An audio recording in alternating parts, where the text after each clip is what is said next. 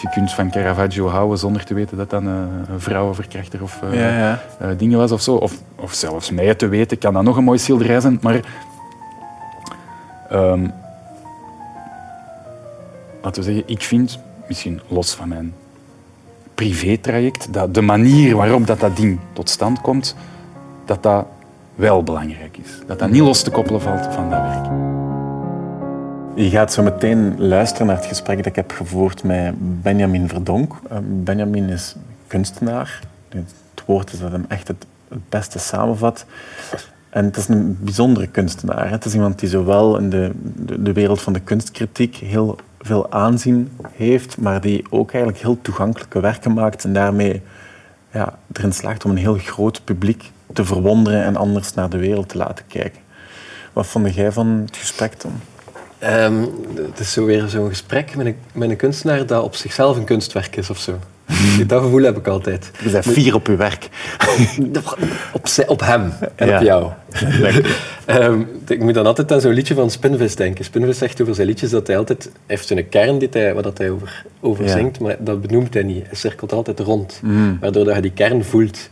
En als je zo met, met Benjamin praat, dan probeer je te, te onderzoeken wat, wat is dat je wilt vertellen met al dat werk. En dan ga je heel dat gesprek zo rondjes maken rond die kern. En je verstaat altijd beter, maar je benoemt het nooit. Ja, een beetje een draaikolk ook, waarin dat ja. je zo meeneemt. Ja. ja, dat is cool. Leuk.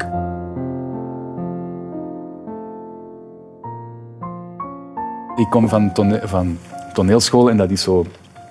Je leert daar de grote gevoelens. Hè. Je leert daar over de schreef gaan. Hè. Huilende vrouwen, vernietigende, decorvernietigende mannen. Allee, zo... Je leert er zo al die gevoelens, die grote tekens. Uh, misschien ook om daarna een beetje terug te schroeven, maar dat is wel het soort theater waarbinnen dat ik opgevoed ben. En dan krijg je natuurlijk zo'n een tegenbeweging. Hè, heel de Discordias dan, uh, uh, uh, al dat soort geëmancipeerde theatermakers, um, die zich daarvan gaan afwenden. Maar, maar dat zijn zo de twee stromingen die ik op dat moment zag. En, en um, ik had daar niks mee eigenlijk. Uh. Zeker niet met die grote gevoelens, met die grote theaters. Ik vond dat zo'n afspiegeling van wat er buiten gebeurde. Ik had echt zoiets van... Wow. Hoezo? Ja, wat ik zeg, uh, grote, uh, grote middelen, grote decors, grote gevoelens, grote gebaren. Dat is heel die consumptie, uh, die samenleving rondom u, die, die u constant prikkelt met die grote gebaren, met die grote gevoelens. Met te zeggen, als je deze drinkt, dan, je moet deze, eh, je moet heftig leven, groot leven, meeslepend leven. Eh, dat is eigenlijk wat er wel een tijd gezegd wordt. En klein, ja, dat is, dat is middelmaat, dat is dat verstaan je, ja. dat is niet goed. Je moet scoren, je moet een grote auto hebben, je moet, eh, dat is toch, je moet ergens geraken, je moet iets doen. Eh, daar krijgen mensen depressies omdat ze niet... Omdat ze niet belangrijk genoeg zijn. Hè? Omdat, ze niet, hè? Omdat het, hun werk ja. niet genoeg... Hè? Um, wat dat allemaal te begrijpen is. Hè? Maar wat dan natuurlijk ook heel uh, spijtig is. Dat je niet meer... Dat je niet die, die melkbezorger kunt zijn en daar tevreden over zijn. Ah, je hoort mij praten. Ik heb makkelijk praten. Hè? Ik weet het. Hè? Ik, ik, heb, ik heb mijn weg gevonden. Hè? In de mate dat je dat kunt vinden. Dus dat is ook altijd iets. Maar, nee, maar, die, maar, maar dat, dat is wel ook, zo... Hoe zijn jij dat kwijtgespeeld? Die... Als je erover praat, je weet wat je zegt, je hebt het gevoeld, dus hoe zit het ervan? Ja, ik weet dat niet. Ik moet zeggen, de teerlingen worden geworpen hoe, dat ze, hoe dat ze liegen. Dus er is ook een soort van uh, samenloop. Hè. Ik, ben, uh, ik was alleen afgestudeerd. Ik kom direct uh, Johan Simons, Ivo van Hove, Paul Koek tegen. Dus je zit direct bij hen in uh, waar dat je moet zitten uh, als ja. toneelspeler.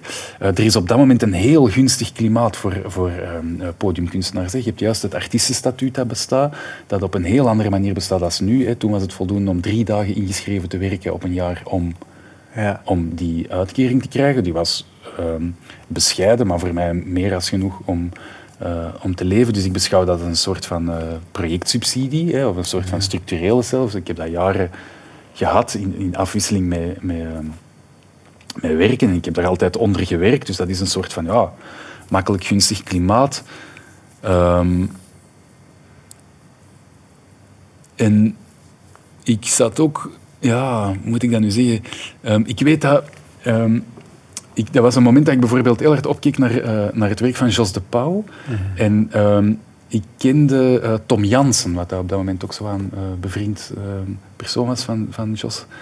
En, um, en bij Tom kwam ik al wel eens thuis, omdat, omdat mijn vrouw die werkte in Amsterdam en ik was daar verliefd. Ik kwam daar veel. En, Uh, en dan kwamen wij zo bij, bij Tom ook thuis. En, en wat dat mij altijd opviel, was dat dat zo'n, dat was zo'n, zo'n eigenzinnige mens. Allee, die, ook deze stukje, hè, Schade Shade, een van de, de graafste stukken dat ik heb gezien. Ook een van de mooiste teksten, vind ik.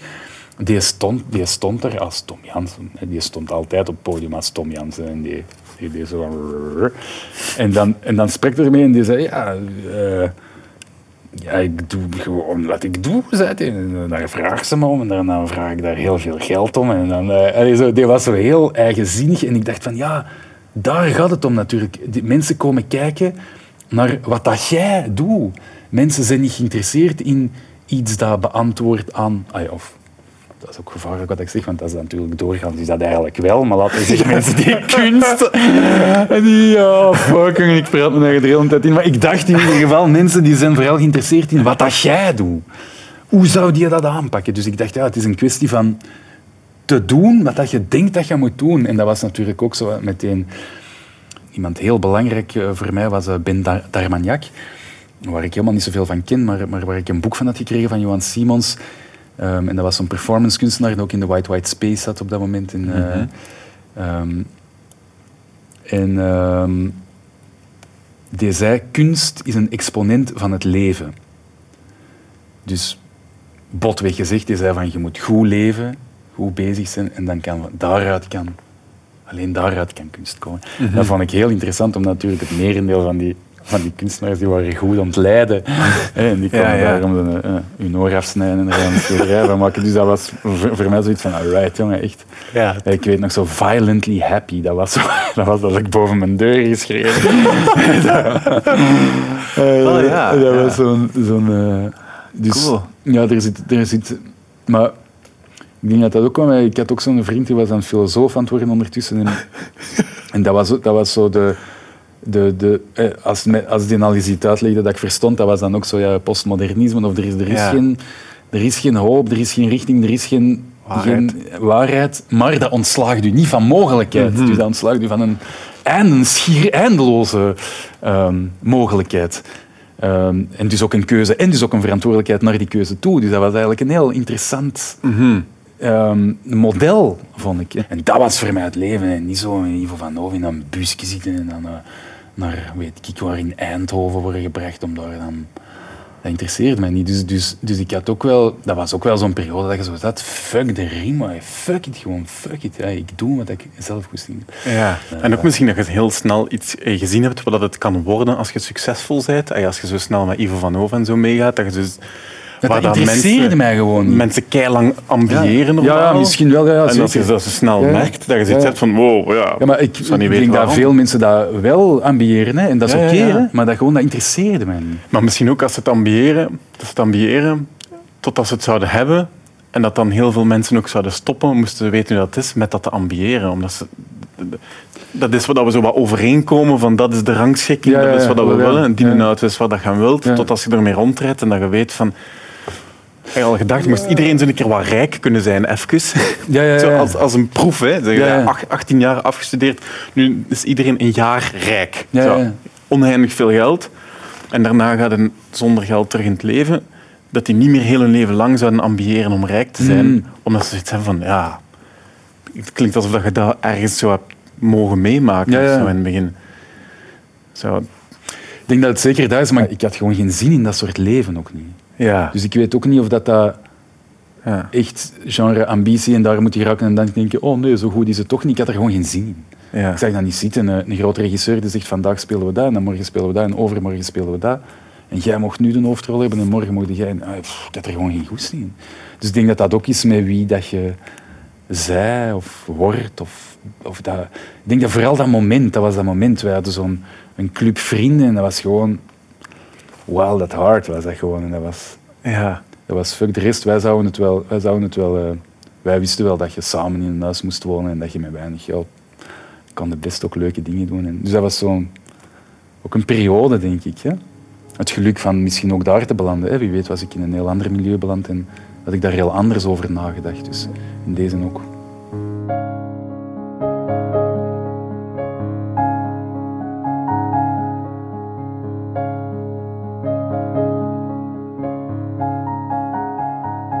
Dan bij die um, linkse beweging, hè, waar we het dan nu over hebben, die, um, daar waren natuurlijk ook een hoop acties. En wat dat mij daarin opviel, was dat dat altijd een voor- of tegen-situatie was. Dus je ja. had um, de dood van zeehondjes voor het maken van uh, bontmantels. En dan ging er voor een bontwinkel liggen met bloed op je. En, uh, ik ben tegen bont. Maar je zit altijd in datzelfde schuitje van ik ben voor of ik ben tegen. En eigenlijk, wij, dat communiceert eigenlijk weinig. Want je positioneert je echt in een, in een jij-ik-situatie. En wat dat jij doet is fout en wat dat ik doe is juist.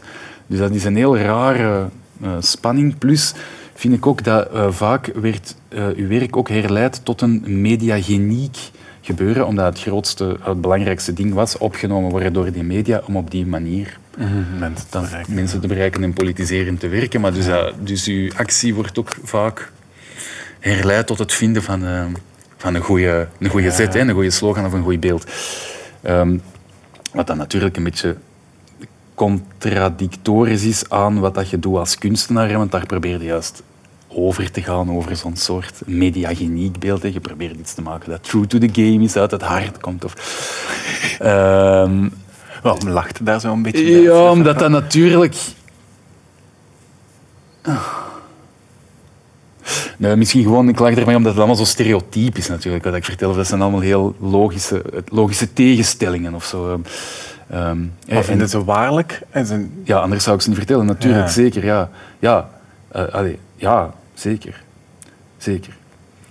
Um, dus dat was een spanning en ik dacht van ja, dus de zoektocht was in het begin ook hoe kan ik die spanning overbruggen of bypassen of hoe kan ik daaraan ontsnappen of eh, wat is dan die derde ruimte waar dat, dat ik dan later ontdekt heb van dat zou ik een derde ruimte kunnen noemen. Ja. Hè, die, en dus je krijgt in het begin een soort zoektocht van mijzelf naar wow, wat is dat dan? Hè? En bijvoorbeeld een van de eerste reeksen dat ik deed was um, Shopping is Fun. Een soort cyclus op de Meer in Antwerpen, omdat dat zo de meest voor de hand liggende plaats is om dat te doen. Ja. Dat soort dingen. En dat is mijn afgrijzen ten aanzien van geconditioneerd koopgedrag. Hè, van hoe kan ik dat in een, um, in een beeld gieten? Hè. En dan krijg je zo de eerste acties. Dat, ik, dat het idee was eigenlijk van een soort van anachronismes. Dus die, um, um, die beelden die gerecupereerd zijn door heel dat... Um, heel dat consumptiegebeuren, hè, zoals daar Sinterklaas is, uh, mm-hmm. secretarissendag, uh, mm-hmm. nieuwjaar, solden twee keer per jaar enzovoort, de opening van de scholen. Hè. Je kunt zo'n hele kalender samenstellen ja. van waar dat, dat gaat. Van die beelden op een foute... op een fout tijdstip te laten verschijnen. Dus bijvoorbeeld Sinterklaas die komt bij de eerste dag van de solden. Ja. En die komt met twee, omdat het twee voor de prijs van één is. Ja. Hè, dus dat waren eigenlijk mijn eerste um, acties waarin dat ik eigenlijk... nog vanuit een heel concreet uh, ja. engagement, uh, toch probeerde... Uh, bo- gaatjes te prikken. Ja, ja, ja, ja. Voilà, gaatjes te prikken of een ja. boogje te maken of een brugje te maken. Ja. Of, um, en dan is er zo'n ontdekking, en dat is zo Place Barra, en dat is eigenlijk echt een... Ja, dat, dat, dat is een ontdekking. Ik word gevraagd door Oda van Nijgen van Bronx Festival, jeugdfestival, om iets te maken. En ik zeg van ja, ik wil wel iets maken, maar geen theater. Hè. Dat was dan voor mij geen toneelstuk. En zij, ja. zij zegt whatever. En um, dan uh, bouw ik dus een hut eigenlijk ja. in, um, wat is dat daar, Molenbeek. Hè? Um, in die voormalige brouwerij, waar dat later de café zal zitten. En ik bouw daar een hut. Opnieuw uit goesting, want ik kon gewoon hè, een maand lang in Brussel zitten in een zelfgemaakte hut. Dat was mm-hmm. al een, een goede beweegreden. En daarnaast dacht ik van, weet die kinderen kunnen hier op bezoek komen. Hè. Uh, fun en of, ik, ik bak pannenkoeken. En uh, we zien wel waartoe dat, dat leidt. Dus dat was een heel fijn project. En daar ontmoet ik mensen van City Mind. Uh, zo'n so- sociaal-artistieke beweging eigenlijk, die in Curium bezig zijn, Anderlicht. En al twee jaar. En die daar bijvoorbeeld een, een uh, buurtcinema oprichten, die ook na twee jaar in handen wordt gegeven van de gemeenschap daar. Hè. Dus dat is, dat is super waardevol werk uh, dat die verrichten. En die willen eigenlijk een afsluiting van hun project daar. En die vragen of ik iets wil doen met het Barraplein. En ik denk van, weet je, ik bouw daar ook gewoon een hut. Ik ga daar wonen. En het feit dat ik daar woon, zal wel... voor um, behoorlijk qua, laten we zeggen, op zijn minst het traject van de uh, gebruikers van dat plein met enige graden doen afwijken. Ja. Uh, dat was zeg maar de basisinzet. En zo als bij toeval um, ontdek ik voor mezelf wat de, de potenties zijn van dat soort werk. Ik bouw graag huizen. Ja. Ik vind het op dat moment heel funny om, om in andere steden te wonen, dingen te doen. op die manier. En ik merk ook wat dat de spelmogelijkheden zijn, wat dat, er, wat dat, er, wat dat kan, van dynamiek kan opleveren. Ik begin in, in de krant te schrijven, een dagboek. En je merkt meerdere mensen lezen dat je krijgt reacties. Mensen van de pensioentoren doen, uh, doen wissel, uh, doen, uh, dat doorschuifmomenten van wie aan het raam mag zitten te kijken. En, ja, er komen van allerlei verhalen en dus je denkt, ah, oké, okay, okay, deze is iets. Dus, dus dat is bij toeval ontdek ik dat. En meer en meer voel ik ook dat ik daar mijn eigen taal in vind. Hè. Bijvoorbeeld, ja. dat zwaluwnest is, is niet meer te lezen als een eenduidig, ja. geëngageerd uh, ja, ja. Uh, stuk tegen uh, wat dan ook. Hè. Dat, dat, dat, dat wordt veel fijnmaziger. En ik voel veel meer dat ik in de manier waarop ik over het werk spreek of over het werk schrijf, mijn, mijn visie daarop kan meegeven. Maar mensen kunnen dat ook lezen hoe ze dat dan aanschouwen. En er komt ook het idee dat mijn werk begin ik meer en meer te zien als een werktuig.